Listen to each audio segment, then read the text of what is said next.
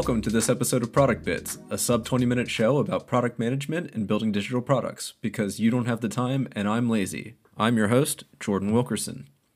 So, over the past few episodes, I've been talking a lot about product strategy, and some listeners reached out to me and said they would be interested in hearing about how I think about product strategy and what it really means.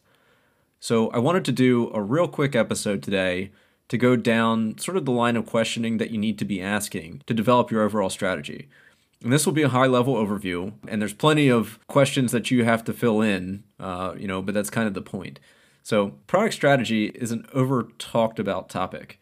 Uh, the world is now full of people who claim they are experts in product strategy and developing strategies, or even just being a general strategy consultant. But in my mind, when we talk about product strategy, it doesn't have to be that complicated. Certainly not complicated enough to warrant a consultant. Maybe if you're in a big organization and it's hard to get consensus, then maybe. But it's definitely not required for entrepreneurs and, and startups, in my opinion. But I, I digress from this. So let's talk about the key hitting points and the key questions you need to think about when you're crafting a product strategy in general. The first is to consider how your product relates to your overall business. And in order to do that, you have to think about all of these points as if you were, I don't know, like presenting to an outside investor or someone asking you in an elevator or on a sales call. You know, why should they use your company's business services or products? That's kind of where I start. And I would advise you to do the same. So if we're going to put this into a question format, it would be something like, you know, uh, why does your company even exist? What does it do? And why is what it does important? Okay. And this is crucial because it might be obvious to you as an employee, but you'd be surprised at the amount of companies that I've worked with that have people from one organization in that company to the next that can't articulate what the overall company mission is. So it has to be very clear in your mind on what it is, why you exist, and what you're there to do. Okay, so start by answering that question and answer it at a high level. Next, uh, I tend to go down a little bit further. So we've defined what our company is and why it exists, right? Now we need to talk about what problems we're trying to solve as a company. And further, what products are you going to build to solve those problems? Now, as we start digging a little further, we're looking at okay, yeah, your company exists, and within that, we're describing the products that will help us achieve our purpose for existing. So, in the case of this show, I'm going to say that maybe, you know, I'm going to overgeneralize and say you have a single product and not a set of products. So, let's assume you have a single product. And the reason I call that out is what I'm asking you to answer here is not like what are all the individual features we're going to build it's talking about the core problems your product is going to address, right? What are the outcomes you're going to achieve by building this core product? What, you know, that's what we're talking about, not the little intricacies of how you're going to get that done. And if we do this, if we talk about, you know, well, what core problems is our product addressing? The next question should be fairly obvious, right? Well, who then are we going to be solving these problems for? This is where we start describing our user groups. Who are they? What are their top needs, goals, problems as it relates to what we intend to build? Then this line of thinking starts to get into the interesting aspects of product development. So once we've defined our user groups, now we need to then say, okay, well, what are the advantages, or said another way, strategic differentiators that our product will bring to the table? Okay, what makes our product unique to these users? Why are each of these advantages that we're listing out or differentiators true with our with our company or within our product? And how are we going to plan to leverage each of those advantages that we have etc so let's really quickly recap because you should start seeing a pattern emerge here in sort of how i go down this line of questioning. So it's why do we exist? Well it's to solve these problems. Well what are we going to build and for who? For these people with these needs desires and whatever and then we just asked in our last question, well, what are our advantages and what makes us different? So can you guess what comes next? Well, next is, well, who do we have those advantages over? Well, now we need to talk about our competitors, right? So when we're talking about competitive analysis, effectively, you know, I'm not saying to dive deep and and use your customers' products and obsess over your customers' products. But what you should be looking at is basically capability comparison, right?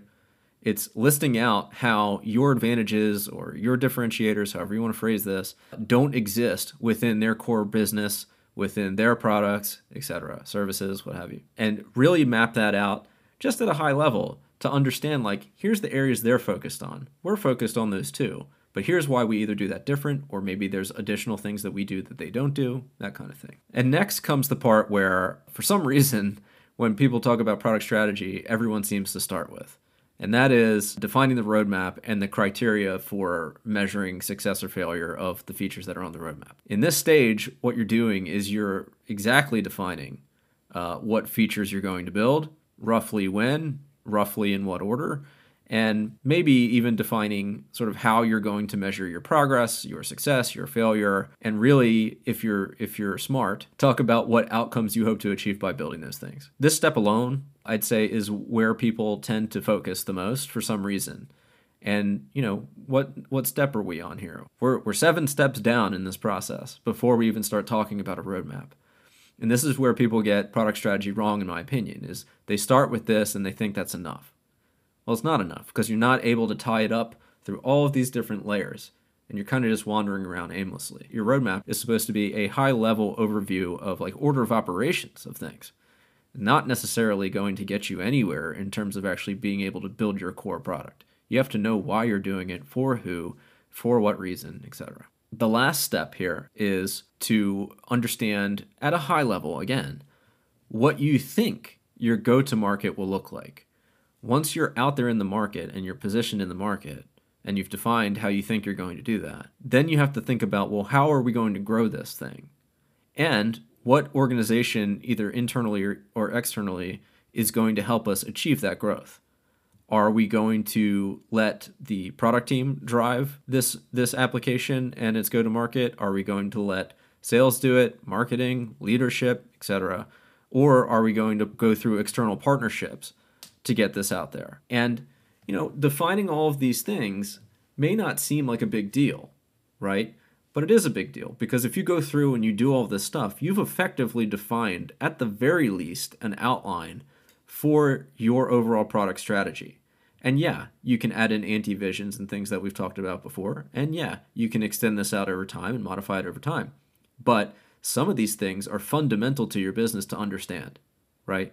And if everybody understands them, you're in a much, much better position to be a good, solid product leader in your organization because you're focused, regardless of what comes down the line to blow up your roadmap, which will be inevitable.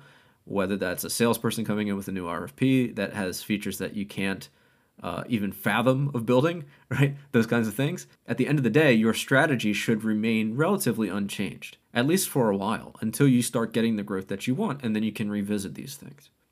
And that's really it. So it's asking these questions in that order to really understand and build upon, you know, the previous question. And that's all product strategy genuinely needs to be, right? If you go into a VC pitch meeting and you had slides that reflected answers to all of these things, you're going to be in a much better position than somebody who comes in and says why they're the new hot shit, right? Because you have actually put in the thought process end to end right? Why does your business exist all the way to how you're going to roll this product out, for who, what problems you solve, and where are you targeting, that kind of thing. So these are very high level questions that can get very granular in their answer. But I guarantee you that if you start reorganizing your thought process around this general framework of, uh, of just simple questions that you need to answer and then sort of elaborate on, you'll be in a much better position overall than you are without having a, a true product strategy defined. And that'll do it for today's episode. So I know it was short, I hope it was helpful. Next week, we'll be getting back into some more tactical things you can do to grow as a product leader in your organization. So until then, be good to one another.